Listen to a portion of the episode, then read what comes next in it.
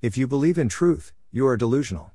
Thus, as things became even more extreme, and relativism spread from values to truth itself, we increasingly began to see the crazed spectacle of professors of psychiatry scientifically labeling everyone who simply happens to have different beliefs from themselves as sick and delusional apostrophe i.e.